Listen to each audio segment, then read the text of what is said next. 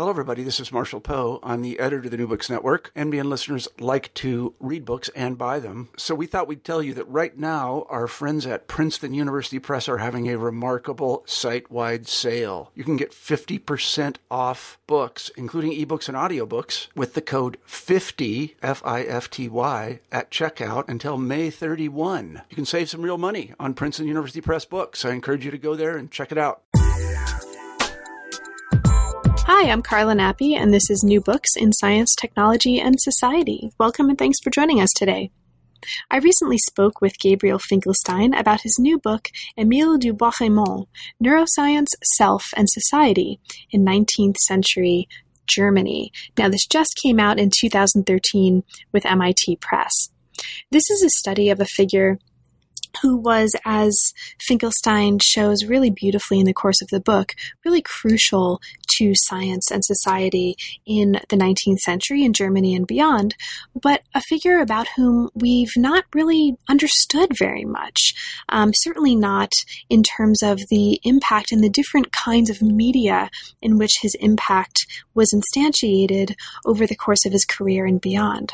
So Finkelstein uses this figure as a kind of window or a framing through which to understand larger transformations in the history of science, in cultural history, in the history of media, and in the history of what it's looked like to try to understand life, society, and the relationship of mankind to both of these entities. It's a really fascinating book. It's also quite beautifully written. The prose um, is really sensitive, it's really finely wrought, and at times it's very, very funny. So it was a pleasure to talk with Gabriel about it. I hope you'll have a chance to take a look at the book and to read it. I really enjoyed it, and I hope you enjoy the conversation.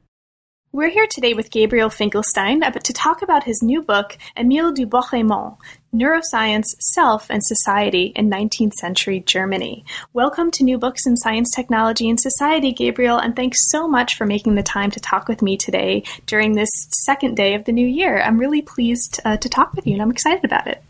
Uh, welcome and thank you. Good morning. Thank you.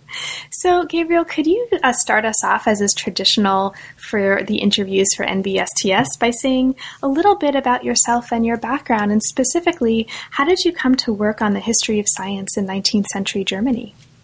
Uh, yeah, that's a, that's a good question. I've been thinking hard about that. Uh, you know, the simple answer is uh, I'm like uh, some historians of science who are just failed physics majors.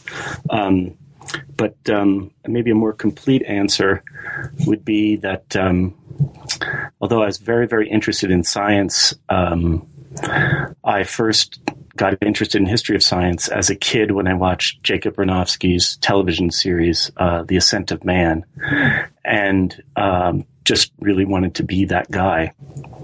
And then, uh, although I did uh, end up majoring in science, I always seem to gravitate to um, larger issues, uh, maybe meta issues of how it is that um, systems of rationality might differ in one context or another. And um, just to personalize that, um, my mom was a poet, my dad's a neurologist. Mm. So I was, you know, bouncing back before, b- bouncing back between uh, ways of understanding the world that were quite different personally in my family. And then when I was 16, I had the opportunity to go uh, to school in France for a year. And that experience really changed my life because it made me realize that there might be entire systems of rationality that were culturally dependent. I mean, things made perfect sense in France that would seem very strange uh, in this country. So, um, I guess it was those anthropological questions that were foremost in my study of science. And then uh, I found out you could make a career of it and uh, just never really wanted to do anything else. So then the question is why, why 19th century Germany? Well, when I first started graduate school, I thought I was going to be studying French physics. Um, and then for a number of, of uh, reasons, I ended up switching to 19th century German biophysics. Um, I heard a lecture my first year in graduate school when we were covering the big survey class. Uh, they used to call it the Plato to NATO class of history. yeah. And the instructor, Kathy Olesko, gave a really, really interesting lecture on the um, biological and medical context of uh, the discovery of energy conservation in Germany. I had never heard anything about that. I had no idea. And I was absolutely fascinated uh, with that lecture. And I grabbed her after class and started asking her a lot of questions. And she just said, Well, this would make a great dissertation topic. You know, why don't you study the, uh, the so called 1847 group of German scientists who um, uh, were associated with, with Helmholtz? Uh, and that would be Du Bois-Reymond, Ludwig, and Hans Brücke. And I said, Sure and that was in 1988. So I had my topic in 1988, and I just sort of finished up. So uh, it sort of faded. Um, but um, there were other reasons too. At that at that time, it was a lot harder to get money to go to France. Uh, France was uh, better researched than Germany. Um, uh, I had gone to Berlin in, in a vain attempt to learn German before going to graduate school, and I found it uh, a much more interesting city and didn't correspond to any of the uh, silly stereotypes that I had about Germany. Um, and German history, although it's uh, in some respects maybe not as glamorous as uh, as studying France, it's uh, it's very interesting, and uh, there really were a lot of uh, opportunities for me to do some interesting research. So I just jumped on the topic, uh, kind of uh, uh, enthusiastically, and my advisor, who um, my late advisor is uh, Jerry Geison, um, said, "Oh, a biography is a great topic because he had written basically two." And there were times when I wanted to throttle him for recommending that. I had no idea what I was getting into and how big it was going to be, but it seemed uh, it seemed like an interesting topic. Eventually, I I got rid of the other three guys, uh, Helmholtz, Brücke, and Ludwig. Uh, there are a lot of people working in Helmholtz. David Cahan has been working in Helmholtz for for for decades. Uh, there's a good biography of Ludwig, and I really didn't find anything about Brücke. I think his family has all his letters, but I found uh, well, I didn't find. I was uh, directed to uh, Du Bois-Reymond's papers, which are almost entirely located in uh, the State Library of Berlin. And they were beautifully cataloged by an archivist named uh, Eva Ziesche. And there are about eight to 10,000 of uh, eight to 10,000 documents in that collection. So I, I had more than enough to work on. So you were working in the biographical mode from kind of the inception of the project as a graduate thesis, is that right? That's that's right. Okay, and that interest was maintained throughout until we get to the book that we're talking about today. So, can you talk a little bit about, um, as we get into the book itself, about your choice of working in that mode? You've already mentioned that Jerry Geison um, suggested that you might think about it in those terms, but what draws you to the biographical mode as a historian, as a narr- as a kind of narrative tool and a, an aspect of the kind of craft that you're bringing to this topic? Um uh, that's a hard question to ask, answer. It's like it's hard to explain why one likes what one likes or finds interesting what uh, one finds interesting. Um, I think uh, to me, I'd always, I suppose, been interested in um, questions that I could relate to my own experience in a sense at a remove. So it's a remove in time and place.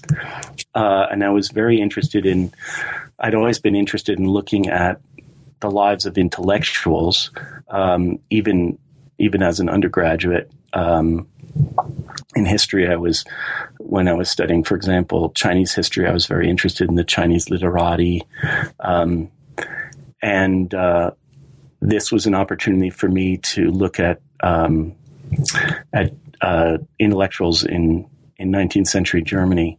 But um, I I don't have a good answer for why uh, I think biographies are important, other than a lot of other people think they are too, because they, they remain popular. But I can't really say why a particular life should be more important or more interesting than, say, studying an institution or studying um, a uh, an idea. I can say this: I felt a bit of pressure as a graduate student to try to do something new. And uh, one thing that they don't tell you in graduate school, or at least they didn't tell me, is that a lot of dissertation and research topics are driven by source material. So um, there's um, an interesting essay on the history of uh, Helmholtz studies that was um, uh, borrowed from an essay on the history of Darwin studies. And um, very briefly, if you look at the evolution of those fields, you can see that they go uh, in broad strokes from intellectual history to um, institutional history to maybe uh, what might be called cultural history. And a lot of that evolution is plainly driven by source material. So, in a certain sense, the easiest thing to do, or the first thing to do when you look at a topic, is to read the printed material, the books on it. And then, in a sense, when that's kind of mined out, you go to the next level, which is to look at the maybe the manuscript material that's that's legible and that might be material that's generated by by institutions, say scribes at institutions or reports or things like that. And then finally, um, some of the uh, research in, say, Darwin studies or Helmholtz studies or studying any major major figure might look at manuscript material that's, to be blunt, actually kind of hard to read. You know, letters, uh, diaries, uh, and then all the other uh, sources that would reflect the reception, for example, newspapers, journals, things like that. So um, when I was in graduate school, people were pushing very heavily cultural history, and then uh, it only later occurred to me that they were pushing it in part because it was the next kind of stage in the evolution of studying uh, science in fine grain in the 19th century, and also because they were sort of hoping that these um, maybe naive graduate students would plunge into areas that they didn't exactly want to do. I mean, there's a reason why no one had ever written Du Bois-Reymond's biography, and and I thought about this when I was doing it. It's just this overwhelming a lot um, amount of uh, manuscript material to to sort of thresh through, and uh, Susan Cannon has has talked about that uh, in one of her essays on uh, the 19th century. The 19th century might represent in her opinion, a limit of what's possible to do as far as historical research because there's just simply so much material that was written down that was generated. I mean, people used to send mail four times a day uh, by the end of the 19th century in London. So um, I guess it was the promise and attraction of being able to research a topic in I, I, guess you might say, excruciating detail and just see where that got me. That got me interested in biography. Well, since you mentioned the importance of source material, let's actually um, go right there because this is a really beautiful way to get into, I think, the, the meat and the body of the book itself. So, as you've uh, mentioned already, this is a study of Emile du Bois-Reymond, and you call him in the first page of the book the most important forgotten intellectual of the 19th century. Most of his fame, as you mentioned early on, was due to public lectures that generated really strong and sometimes very vituperative or very furious responses in a variety of publics, and we'll get to that um, absolutely by the end of our conversation. And you ask the question at the beginning of the book how could someone so famous and so important end up so forgotten. And so the rest of the book, the rest of the chapters take us through in a series of stages, um, I think four parts, each of which has uh, at least, I think, three chapters. Um, and you take us through his life, his work, and the kind of narrative arc that brings us to the way that he became this public intellectual and the kind of culmination of his story.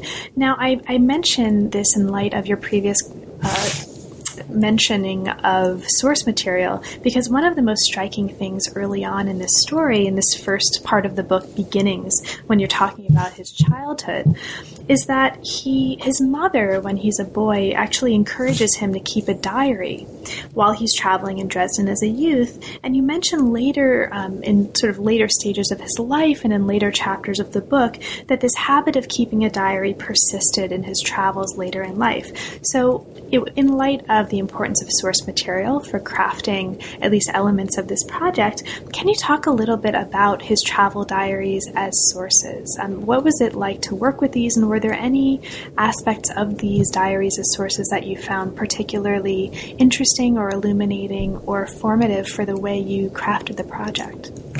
Uh, sure.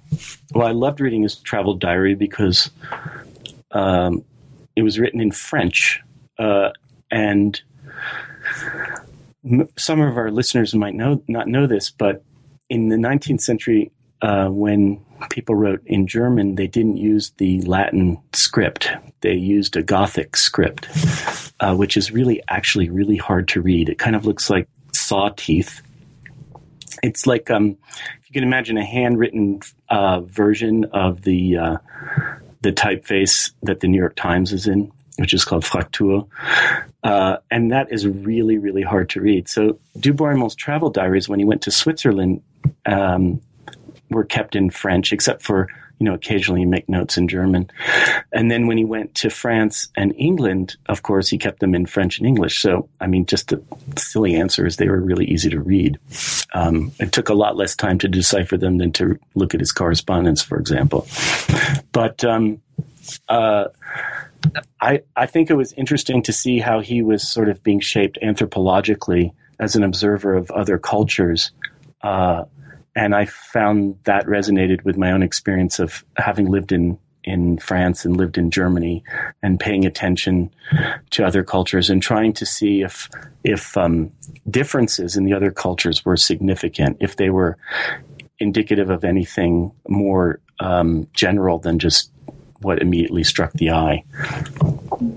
It's really interesting, actually, to um, to talk with you about this because, in many ways, and I think we'll see this as our conversation continues and as we work further into the book, your um, it, it, seems, at least from the perspective of a reader and, and, a conversation partner right now, that a lot of the ways you're talking about your resonance with him really reflect also and uh, sort of re- refract into your descriptions of his resonance with his topics of um, biography and writing. And so it's seeing the, you know the way that the figures that we write about often kind of mirror our own experiences of writing about them is is always interesting to me.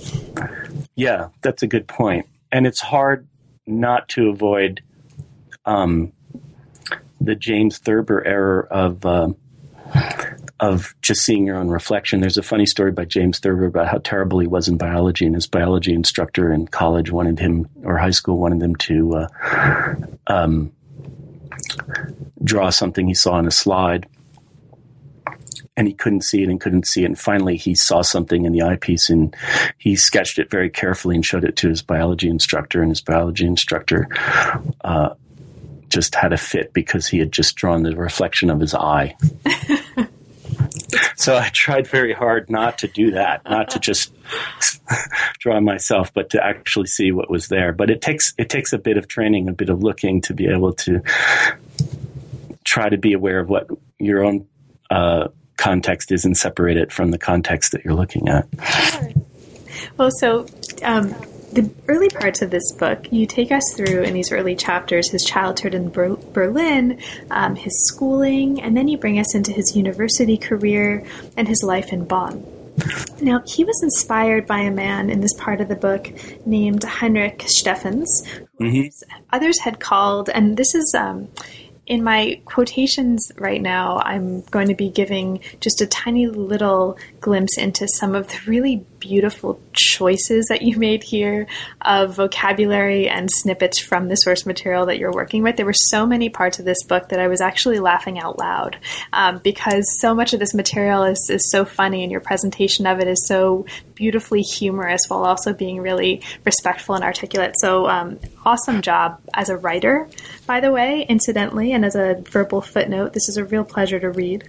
So, along those lines, um, other people had called this guy crazy, incomprehensible, a fool, and a fake. Goethe had claimed that Steffens made him choke. So, nonetheless, uh, the, the hero of our story, Emile du Bois-Reymond, was drawn by his romantic philosophy. So, can you talk a little bit about the importance of romantic philosophy to the development of the young Emile? How did this shape what was happening early in his life, and what's important for us to know about that in order to understand what comes later? Uh, sure. Thank you. Uh, thank you for those compliments too. I tried. I tried really hard to make this book uh, readable, and um, I wasn't a very good writer when I started. And it took me a very long time to um, convert it into readable English. But I, for anyone who struggles with English, it's possible to learn to write decently. It just might take you forever. so. Um, Du Bois-Reymond um, presented himself as uh, anti-romantic uh, in later life, and he, and he, and he kind of covered up his early um, debt to this uh, Naturphilosoph or romantic uh, German philosopher and scientist named uh, Steffens. Uh, so that part was a bit that was sort of interesting, but um, you know, for a while, I couldn't understand why um, some of my uh, my advisor and some of the other professors that I uh, was working with as a graduate student were so excited about this romantic debt um, of of what was later a kind of mechanist and reductionist. And I think I have a I have a theory. I don't know. The readers, uh, the listeners will tell me if this is correct. That um, Foucault made the, the argument that a lot of modern science had romantic origins. And so here I was actually maybe providing some evidence for that, that thesis. I'm not really sure. Um, I think the important point is uh, not to look so much at um, uh, the methodology, but keep in mind the motivations of uh, Du Bois as an individual. And um, then you can see lines of continuity in the science between the romantic questions, which were essentially quest- epistemological questions. Uh, how do we know the world as a way of answering the question, who are we? And then to see those questions translated into scientific terms in the 19th century. So, for example, um, a lot of there was a lot of attention to sensory physiology um, as a field of study in biology in 19th century Germany. And you can think of that as a kind of applied romanticism. It's a way of studying your relationship to the world. So maybe that's that's a kind of answer to that question. And in fact, along these lines, one of the really striking things that also comes up in this part of the book, and um, as we transition from the second to the third chapter, and we look into his early training as a scientist, one of the things that um, you mention here, but that comes up repeatedly later, is the importance of questions of identity in different ways for his thinking. Do you want to speak to that a little bit? And uh, was that as important as it seemed as a reader to shaping how he's thinking about and conducting his science? How, does, how do questions of identity loom in his development as a scientist? Sure, that's a really good question. I mean, just the biographical form uh, is based on this. Uh, on thinking about questions of identity because it's either how does the, the life shape the work or how's the life not shape the work? How's the life, how's the work independent of the life? So the first half of that equation, the life, you know, is a question of identity. But um, what I found uh, in this case study of Du Bois is that the biographical mode was a mode in which not only he thought, but his whole social class thought. Uh, you could call them the uh, the educated elite in Germany, or the Bildungsbürgertum. And as a class in early 19th century uh, Germany, they they really didn't have um, uh, a lot of institutional uh, or cultural antecedents that they could draw on to um, create a sense of self. You know, they're effectively a, a, new class that more or less arose at the end of the 18th and beginning of the 19th century uh, as bluntly servants of the state. You know, they were the credentialed elite that were um, educated to be uh, bureaucrats and administrators and teachers and and and help the state grow. But unlike the aristocracy or even the peasantry, they they couldn't draw on on a lot of traditions. So not only is biography important for the story of Du Bois-Reymond, but biography is important for the entire social class that um, went into 19th century German science. So that's why I focus on questions of identity because you cannot understand um, 19th century German science unless you understand the people who generated it, who are these educated elite. And you can't understand them unless you see the pressures that they were facing, in a sense, to create a sense of self. So, going back to your earlier question about the transition from romanticism uh, to science, in a sense, um, I found once I had kind of flipped the question on its head, not why was 19th century German science romantic or German, but rather what was it about um, 19th century uh, German, the German Bildungsbürgertum that drove them into science, that that the question of their social identity was more fundamental than the question of their intellectual research. Their intellectual research was an answer to that question, if that makes any sense. It does. Thank you. So, as we move into the next part of the book, speaking of generation, um, we move into an exploration of du Bois-Reymond's science, and specifically, you talk early on about his experiments in animal electricity. Now, um, one of the things that's really interesting that's happening here, not only um, do you mention the importance of style, um, sort of written style, style in various forms to his work, and I think we'll um, have a chance to talk about that a little later, I hope. But you also talk about a shift that's happening here, and similar to what we see in many stages of his life, his personal shift is paralleling a broader shift in his cultural context, and here it's a shift, as you put it, from romanticism to realism instruments become really important to his practice um, at this stage of his work with animal electricity. And you mention in particular um, the galvanometer. Mm-hmm. Frogs. So, do you want to say a little bit about that, the importance of um, instrumentality, and, and specifically a concern with measurement as it's shaping his work in this part of the story? Yeah, that's another really good question. Um, what he does in in physiology is essentially apply the techniques that he learned in experimental physics from uh, two physicists that he studied with in Berlin to um, questions of um, animal function.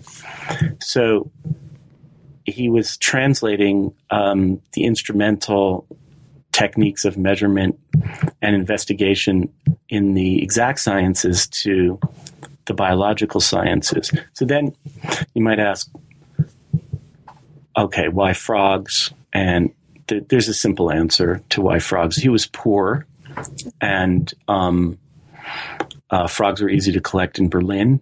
And um, uh, there was, I mentioned in an earlier chapter, there was a kind of different style to uh, his physiology than, say, the French physiology. The French physiology under Magendie was much more violent. It was based in a surgical tradition that involved um, vivisecting animals, often without anesthesia, and um, that just wasn't the sort of thing that uh, was very popular in Berlin in the mid 19th century. Um, you know, it wasn't the kind of thing he could obviously do in his in his in his spare room. He couldn't cut open a dog. It was easier to work on frogs, and um, he. Uh, I, I speculate, but I think he may have identified a bit with the animals more than than his French counterparts. You know, the French were really kind of cold hearted in their in their vivisection and and he didn't mind as much uh,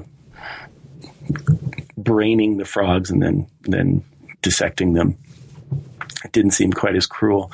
But the the other question about measurement and about um, the physical techniques, um, you know, that's a very very good question, and um, historians of technology, like for example, I, am thinking of Keith Gispen's work, have talked about the oversupply of engineers and um, scientists and mechanics in uh, mid 19th century Berlin that um, could not be explained by a economic demand for um, industrialization. There was already an oversupply. So this is part of a larger cultural um, trend in the first half of uh, 19th century Germany to delimit and understand the natural and social world as exactly as possible in a way that can't just be explained through um, economic demand. And I think that's a really important point. I mean, Germany didn't really industrialize until the 1850s and 60s, but already in the 1830s and 40s, you saw a kind of mechanical style to um, uh, to Berlin. There were a lot of workshops, a lot of uh, of uh, opportunities for different kinds of people to draw on those resources. Uh, a perfect example is um, uh, Werner uh, von Siemens, um, who joined Du Bois student club, and Du Bois introduced him to uh, Georg Halske, and they started this telegraph firm.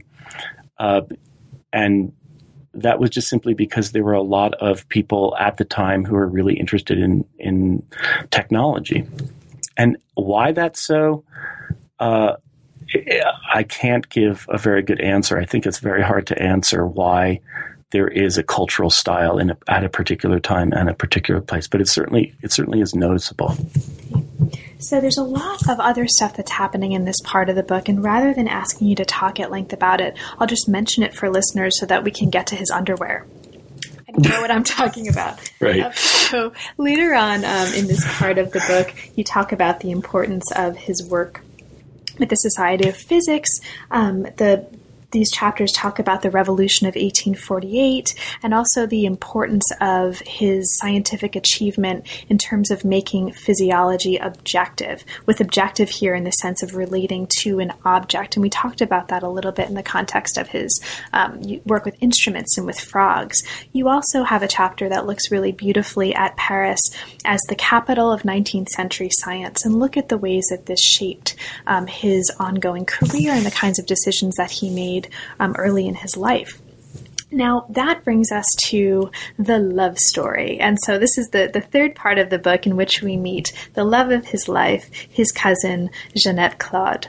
So, this is a really exciting part of the book because it's not only a really fascinating story, but also lets us get into some really wonderful sources that you've unearthed in this part of the book. So, let's start at the beginning. Um, can you tell us a little bit about this cousin? Who is Jeannette Claude, and what do we need to know about her before we um, meet them as a couple?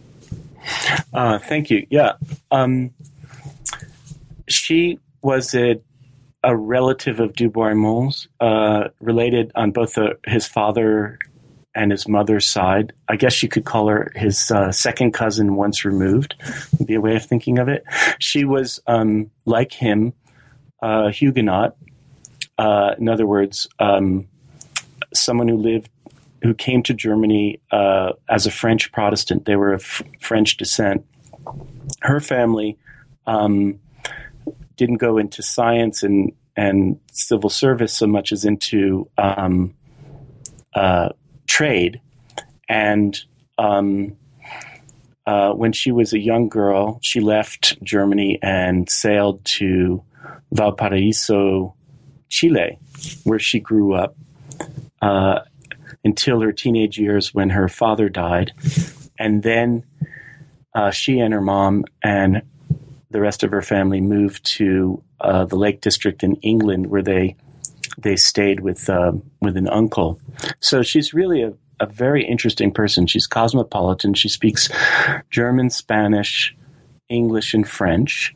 Um, in a certain sense, I suppose you could say English is her first language because um, that's the one that she spent the most time speaking uh, until Du Bois m- met her.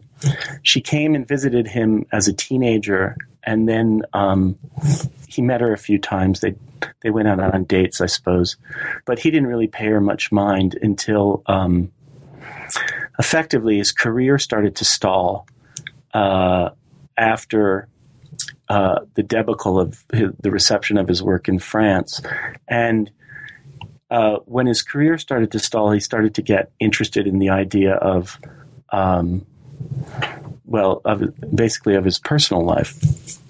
So I think he went to England uh, to promote his work, in part as an excuse to chase after this this very uh, interesting uh, woman, and um, uh, she was quite interested in him.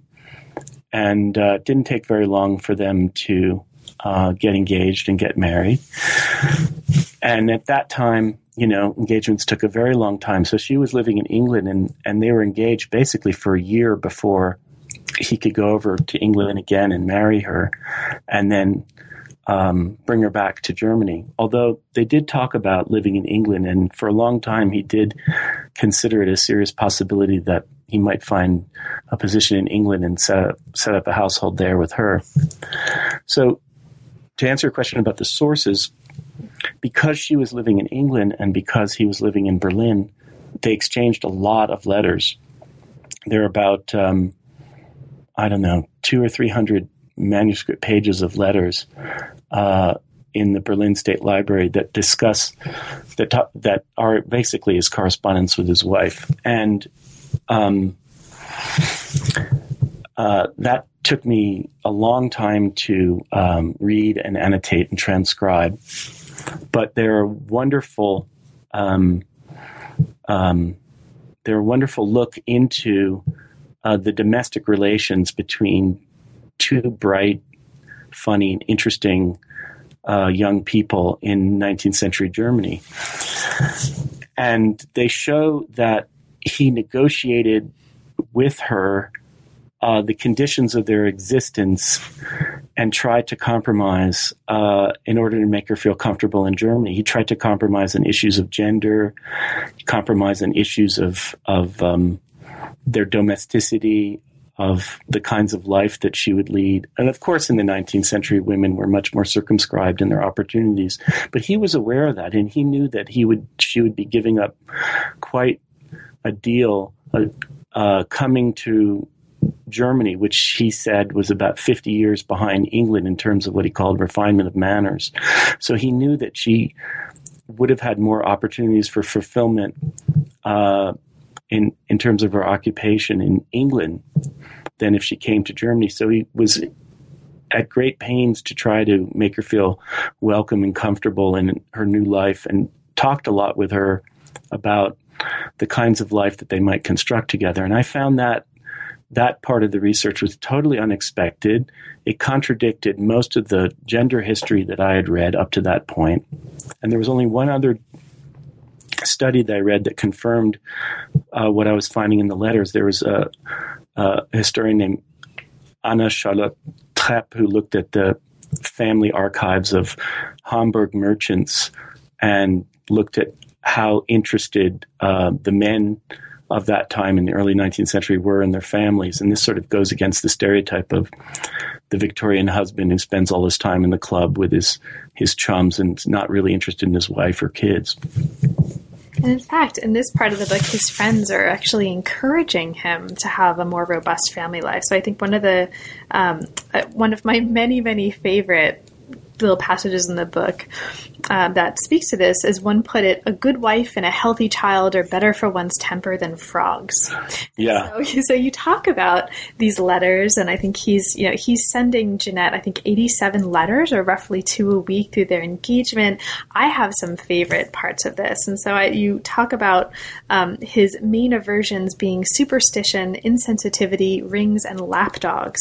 And there's this wonderful part of the letters where you recall um, or you relate his discussions with Jeannette about how he's really glad she's not beautiful. He says, I'm proud that you're not beautiful, and gives this description of um, why it's great that she's not beautiful. And so there are lots of uh, moments in here um, that you uh, that you talk about. One of which I acted out for my husband last night. There's this letter I'll just mention for listeners on page 135 that begins in the fall, in the fall, and talks about how when he's murdering his mornings um, as a doctor or when he's murdering his mornings um, during his work, he's actually thinking on being with her, Jeannette, and his family. And if he's in a place where um, he's with other people, he has to like make this weird scrunchy look on his face that makes it look like he has a toothache or that he's sneezing the way they do in England, as he put it. But if he's by himself, he leaps about the room on his left foot, smiling the whole time and punching the air around me. And I encourage listeners to actually try that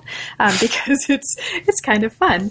Um, so these are some of my favorite moments. But what were some of your favorite moments in this letter? Did any particular um, letter or moment in any of these letters stand out to you as being particularly surprising, as kind of transforming the way you were thinking about what was happening here, or as just being really um, particularly amusing for you? Uh, sure. Um, I like when he talks about um, how civilization correlates to the smallness of rooms. so he says that, you know, he spends a lot of time um, finding uh, a house for them to live in an apartment, and then later, you know, they they buy a country house, and he spends a lot of time looking into furnishing the rooms and decorating them. And he claims that it's low class to buy a really, really big place and then have it be bare of furniture, and that a more refined person would get a smaller house um, and then try to furnish it well and beautifully. I, am always trying to make this argument to my wife, myself, uh, because we have a very small place, uh, and why we why I don't think it's a good idea for us to move to the suburbs and buy an enormous house and then not have any furniture in it. So I thought that was funny. And then you mentioned the underwear part. I think that we oh, should yeah. the underwear part. I actually photocopied and that letter and put it up on my door because it's in English. I'd, I'd, read a bunch of letters from um, Du mother-in-law, and they were really dreary. His mother-in-law basically just whines the whole time after they're married. Letter after letter, she basically wants to move in with them, and they're not very interesting. And then this is, uh, I'm sure other historians have had this experience. You know, you just spend hours and hours reading really dull stuff, and then you find this this gem, and that his mother-in-law switches into English in the letter itself. She starts writing in English because she's horrified, uh, as she puts it to her daughter, that that Emil doesn't wear any, and then there's like four four dashes. You know, it's because it, he doesn't wear any unmentionables, basically. And she said, um, uh, "What you know, you couldn't buy underwear at that time. You know, you had to have it made. So she said, you should go have some made and run after him like the wife of any, any decent philosopher would do so.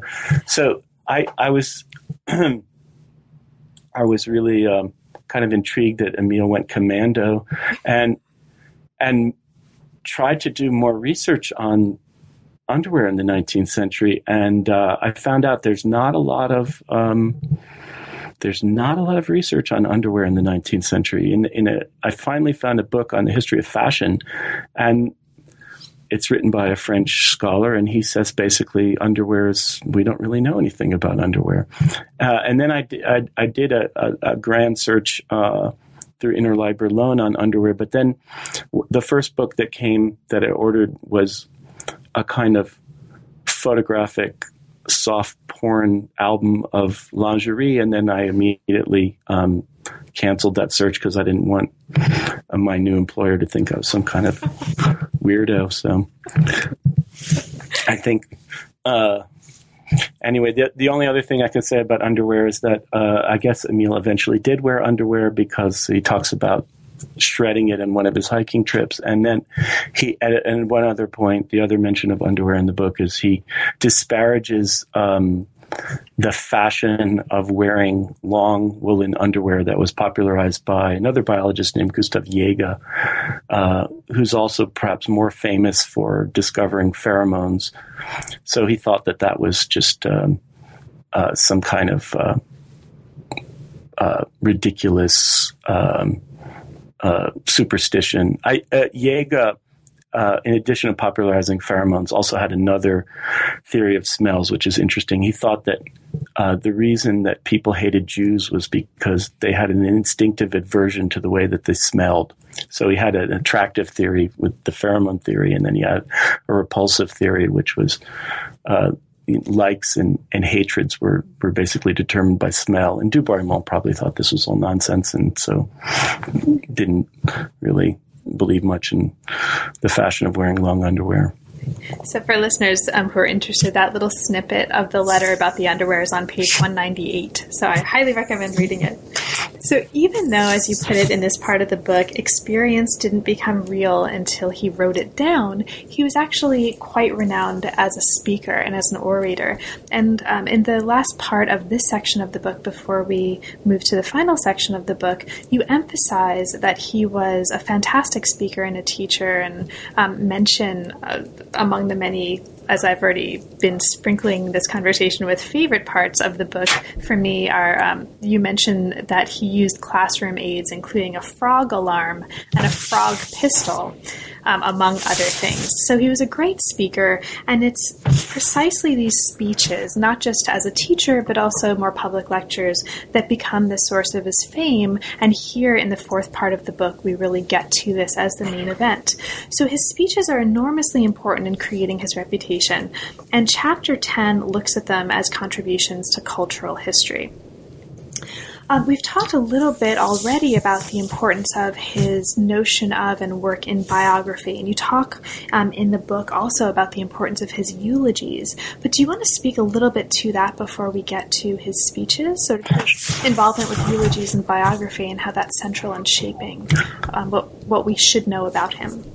Sure, sure. Very briefly, um, you know, he got interested in public speaking, I think, because he saw the example of Alexander von Humboldt, who was one of his uh, patrons uh, in the early part of his life, and he he grew to understand that uh, he could have much more success as a popularizer of science and as a public figure than he could as a scientist. You know, he effectively he got most of the results let's look at it this way. He got most of the results um, within six months of his application of his physical techniques to the investigation of animal electricity. Then it took him six years to write up those results.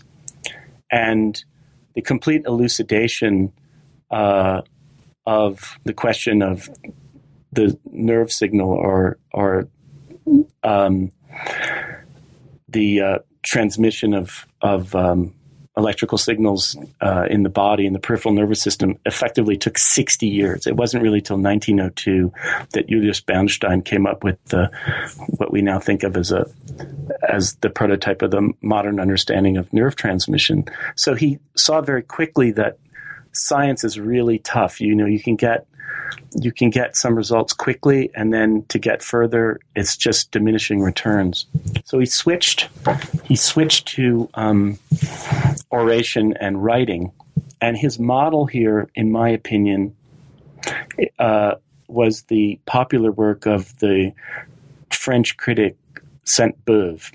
Sainte Beuve, most people remember as the the guy that spurred um, Proust to write his his great masterpiece because he couldn't stand Sainte-Beuve. You know, he was originally going to call In Search of Lost Time against Beuve, but Beuve uh, wrote. Beuve is this amazing guy uh, in the mid 19th century who effectively wrote a um, biography a week for 20 years. Uh, they called them his Monday chats, uh, and it's really I would say Sainte-Beuve and um, maybe Mark Twain and Heinrich Heine in those three languages are the the progenitors of modern style. They wrote uh, attractively and interestingly about um, lots and lots of topics, some of which were quite quite intellectual, but they did this for a wide uh, audience. And Du Bois-Reymond he didn't read Twain, but he did read Sainte-Beuve and Heine. And he tried to do more or less the same kind of thing that Sainte-Beuve was doing in his biographies or eulogies. He was trying to do the same thing in German. Great. Now, this part of the book is really exciting because I think you could, you really convincingly um, explore in this part of the book the significance of these speeches for how we understand cultural history and also for how we understand Du Bois-Reymond's contributions to not just history of science, but also historiography more broadly, to ideas of literature and art and their histories, and, and uh, how we can integrate them into broader understandings of uh, sciences and the humanities. So, in this part of the book, um, in chapter 10 specifically, you talk about about two major examples of some of his speeches, um, or at least the chapter focuses on those. One of them is the German War. This is very. Um, uh, not very uh, laudatory toward the French, and it was it, it sold more than six thousand copies and got a very very strong response. You also talk about this example of his speech on civilization and science.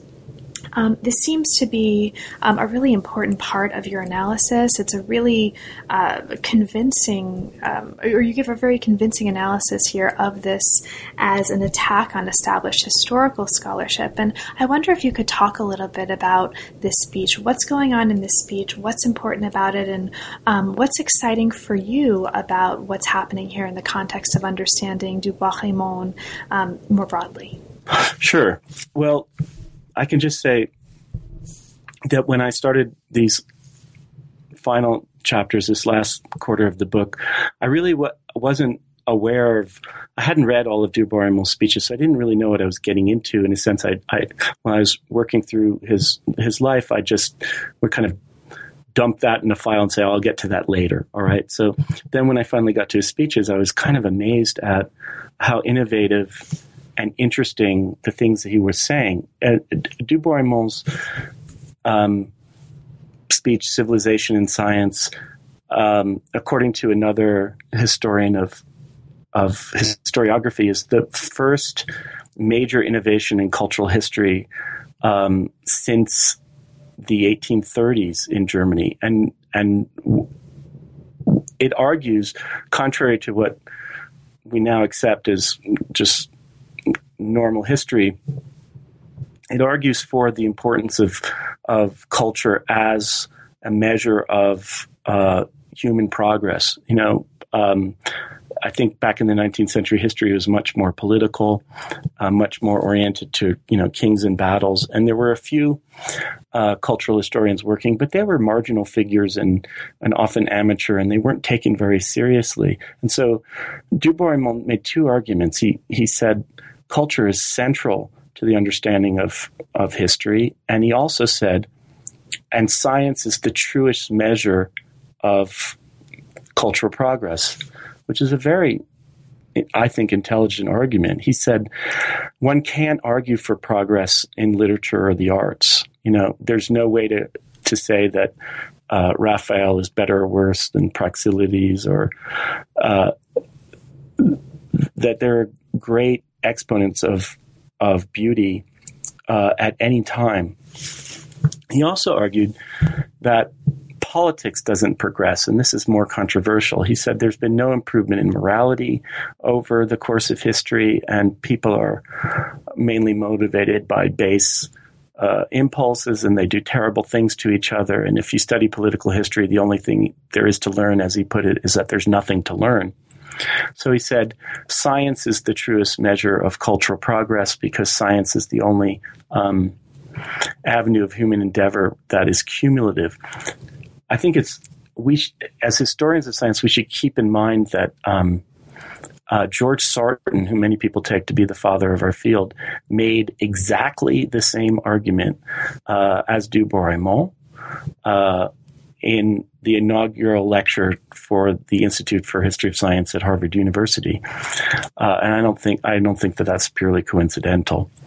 Um, but then Du Bois-Reymond made another interesting argument about science and civilization, where he said uh, that in addition to being the truest measure of of human progress, science will also destroy civilization.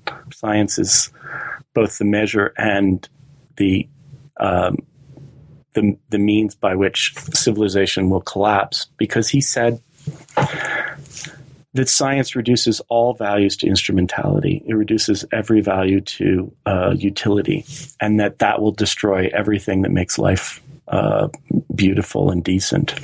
So that was an interesting thing for someone to be saying uh, in 1878, I think and it sounds a bit like um, other uh, great thinkers in the 19th century. Most people are more aware of um, maybe Marx or Weber making similar arguments.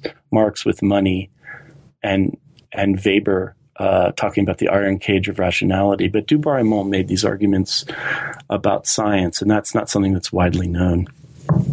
Now, repeatedly, as we as you take us through different speeches that he's making, which um, sometimes are experienced by his audiences orally, and sometimes are transmitted through print copies to the very literate audiences um, that are taking in and responding to these speeches as written documents, the responses are very, very strong, um, and they're not, not necessarily always positive. And we see this not just um, in terms of the speeches that you look at in chapter 10, but also when we come to chapter 11, where you look at his speeches about and his responses to and engagements with the work of Goethe and Darwin. Can you speak a little bit to um, his speech about Goethe specifically, and why does this generate such a negative response? And then we'll move to Darwin. Uh, sure. Um, well, I can just tell you anecdotally that I um, went to the German Studies Association, which a colleague of mine kind of once nastily called the Goethe Studies Association. And I was invited to a panel um, discussing critics of Goethe. And I just simply reported uh, on Du Bois-Reymond's um, uh, criticism of Goethe, mainly as a scientist. And after I I gave this short talk, there were um, Germanists in the audience who who looked absolutely stunned, and one of them said almost plaintively, said, "Well, if you take Goethe away from us, what do we have left?" and I think I think Goethe enjoys a privileged position in uh, German literature that is still unchallenged, and he's kind of the you know the Shakespeare and the Melville and and whomever you can think of, the Joyce, all rolled up into one. Goethe is in German. Goethe sounds incredibly modern and beautiful at the same time. Doesn't sound stilted at all. And so, what Du Bois-Reymond was saying with this criticism of Goethe is he was saying, look, we need to contextualize this guy. He's a brilliant writer, but he came out of a certain context in the early 19th century. He um, uh, was a bit like uh, Hamlet, and he was constantly advocating action. And Du Bois-Reymond gave this speech after the unification of Germany, and he was using Goethe as a as a way to say, well, Germany has followed Goethe's prescriptions maybe too well. We've be, we've acted maybe too much. We're too strong. We're too powerful, and we need to think more rationally about things. And we need to leave behind some of these romantic values that are driving us because they're not doing us any good. And he did this kind of through code by attacking Goethe. And know, I read this speech also. I give an interpretation of it that speaks of the politics at the time. And, uh, you know, he just touched on things that hit a nerve. Uh, and I think they they kind of set people off. I mean, some people didn't like the idea of the greatest German writer being attacked. Some people didn't like uh, Du Bois-Reymond's political implications that maybe romanticism in politics is not such a good idea. Other people thought that he just had a tin ear. Um, but uh, all I can say is that I I think it's even true today. I, I don't think you could speak openly among literate Germans and attack Goethe and, and expect to, to get out of there scot free, even today. He's also a staunch supporter of, of, Darwin, and in fact, you characterize him in the book as the first Darwinist in Germany.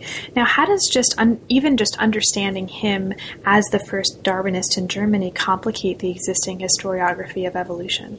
Yeah, that's a great question. Um, well, basically, nobody knew this, and I didn't know this either. And I remember once uh, I asked the editor of the the Darwin correspondence in Germany. I mean, have you heard of this? Did you know that Du Bois-Reymond was the first adherent to to Darwinism? He said he didn't know, and that's because the historiography basically says that Darwinism in Germany uh, is romantic, and most of it focuses on you know figures like Haeckel, and there's a debate in Darwin studies that goes on about how romantic Darwin was, and then therefore how um, indicative German romantic Darwinism is of Darwinism, and I, I don't know enough about Darwin to weigh in on that debate, and I didn't really want to.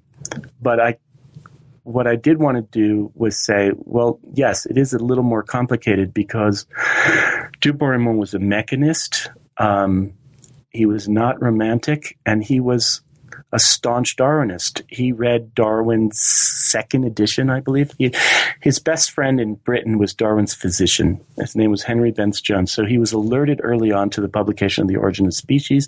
His wife came from England, so he's very interested in English culture. And I believe that the second edition was published in late January or February of 1860. And by April, over spring break, Du had read the book and become convinced that Darwin was right.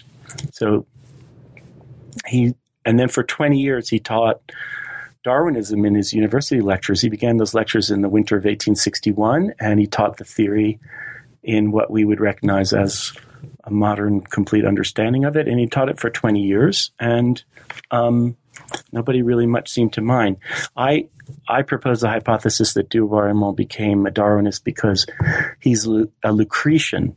He he believes in a world of matter and motion, and he was looking to extend that mechanistic view of the world that he had described at the um, cellular level, at the level of the laboratory. He was looking to extend that view of the world into the level of organisms in the environment. So, in a sense, he was looking to modernize Humboldt's romantic vision of a giant unified cosmos with a mechanistic understanding. So um, it complicates things because it suggests that um, that there isn't so much a national styles debate between English mechanists uh, on the one hand and German romantics. It says that there are competing understandings of Darwin's theory in England and in Germany from the get go, and that some people took Darwin uh, to um, to be romantic and progressive. Uh, and others took Darwin to really be a um, champion of a completely mechanistic understanding of biology. And um, uh, the other remarkable thing is that nobody in Germany really seemed to mind that Du Bois was teaching this stuff. I mean, maybe that's, I don't know if you want to touch on this, but uh, he didn't get any flack from the teaching of Darwinism until he gave a very short obituary uh, at the tacked on at the end of his speech in the early 1880s, and then when he gave that obituary, uh, you know, the proverbial uh, stuff hit the fan, and he aroused a lot of ire from the conservatives and the Catholics, who uh, said that he should basically be fired as a professor, that he had uh, committed treason and lese majesté, that he had disparaged the foundation of the German state, and that he was inculcating uh, materialism in the minds of students, and he was basically a degenerate. And um, uh, I thought very hard uh, why uh, nothing had happened politically about his teaching in Darwin, his teaching of Darwinism for 20 years, and why in the early 1880s, um, all of a sudden people should get so up in arms about it, why there should be such a negative reaction. And I came to the conclusion, and again, it's just an interpretation, that Darwin uh, in Germany at that time was really a symbol of uh, socialism. The socialists held Darwinism to be Darwin to be their champion. So when Du Bois stood in front of the Prussian king and his ministers and said uh, very bluntly, uh, Darwin is the Copernicus of the organic world. The Catholic Church is a backward and and malign, not malign, but a retrograde institution, and that the modern world uh, belongs to mechanistic biology. He was really suggesting that he was siding with the socialists and against the conservatives in a period when the socialists had recently been banned uh, from German politics. And that was quite an astonishing thing for a German university professor to do in in uh, in public.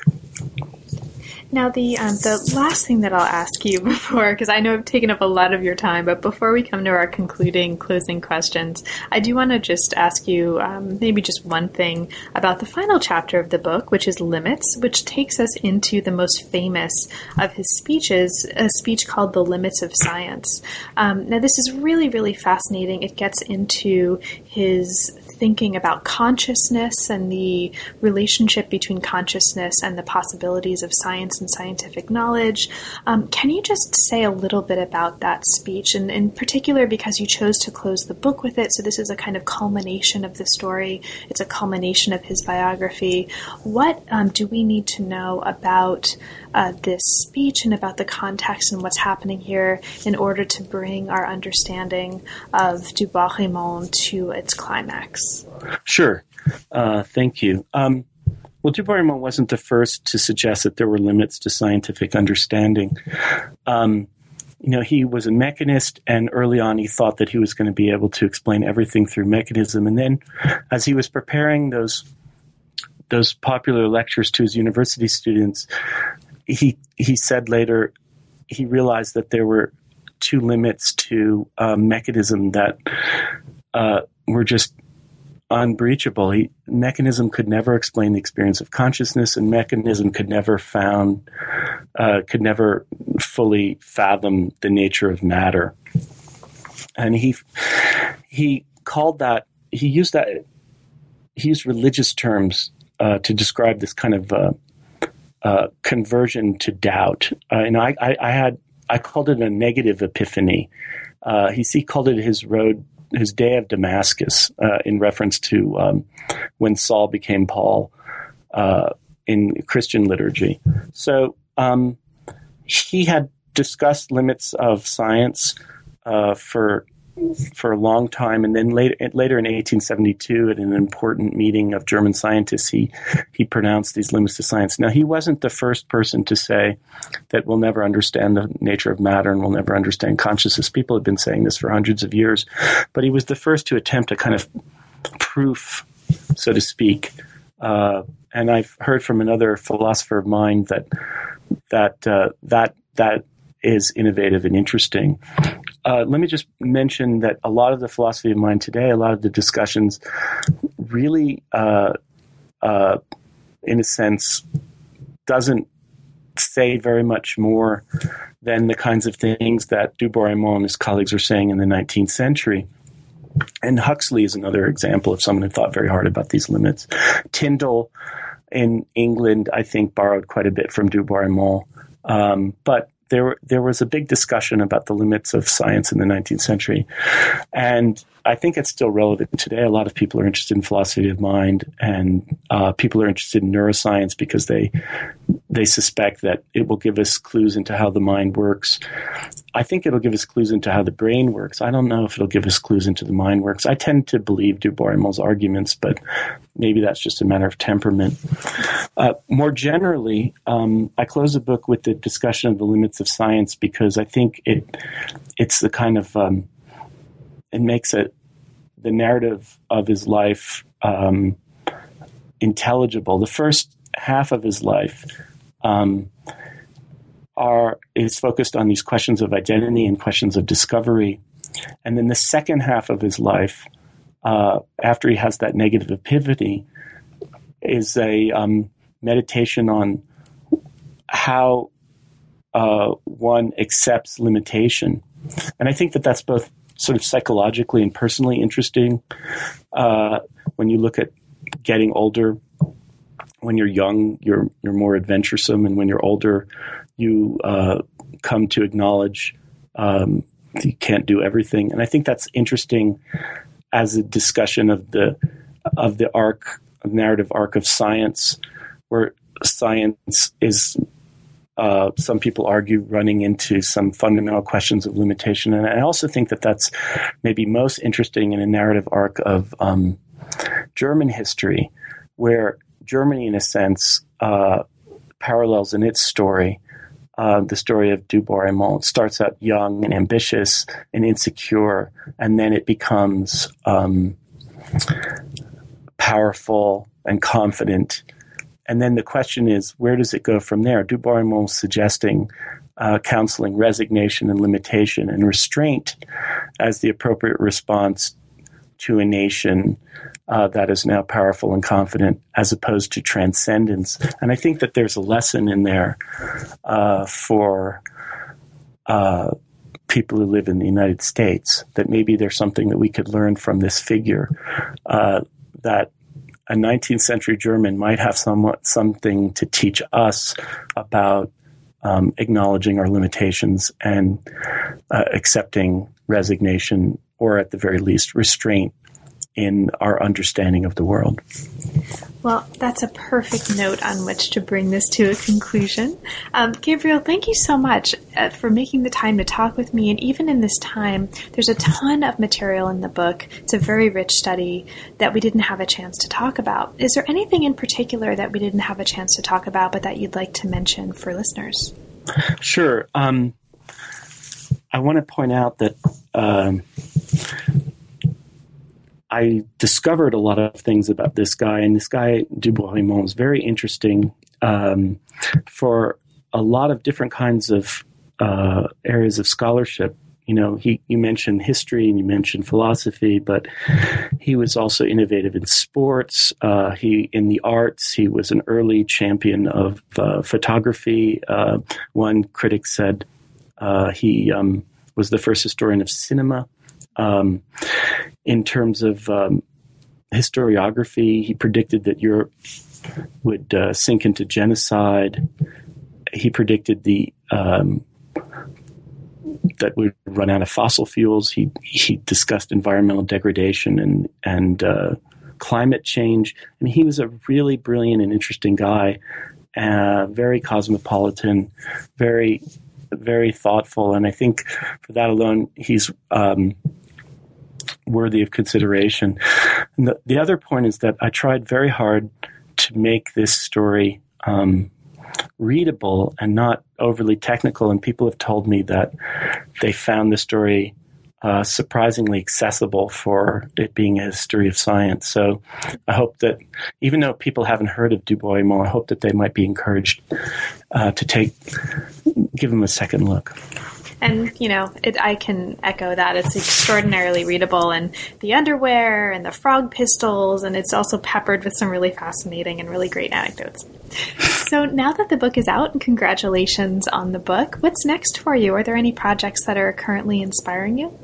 Yes. Um, because because of his interest in historiography, I I thought I might write a shorter book, and something that's not going to take me 20 years this time, um, a shorter book on these amateur challenges to the discipline of history in the 19th century. So I might look at uh, Du Bois as a German, Hippolyte Taine as a Frenchman, and then also this man named Henry Thomas Buckle as an Englishman, all of whom um, wrote very popular, readable, interesting histories that challenged our profession uh, at its core.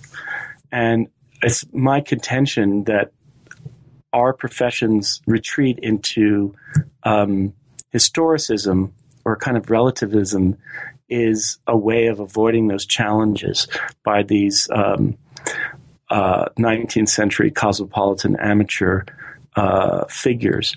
And I think that's a story that that is worth um, uh, broader audience. And then after that, I'm not sure. I mean, after that, I think I'm working on the history of memory right now, but I'm not quite sure what I might do after that.